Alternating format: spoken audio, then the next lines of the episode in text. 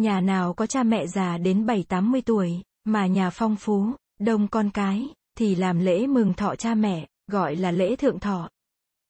Hôm ăn mừng, trước hết làm lễ gà xôi, hoặc tam sinh, hoặc lợn bò, đem gia đình lễ thánh, gọi là bái tạ thần hưu, nghĩa là tạ ơn thánh thần đã phù hộ cho cha mẹ được sống lâu. Đến lúc lễ, cha hoặc mẹ ăn mặc lịch sự ngồi ghế đặt chính gian giữa cho con cái tế tự lễ bái. Con cháu mỗi người dâng chén rượu mừng thọ, hoặc là dâng quả đào gọi là bàn đào chúc thọ, lấy điển bà Tây Vương mẫu ngày xưa hiến vua Hán Vũ đế mấy quả đào tiên, nói rằng ăn quả đào ấy thì được chàng thọ.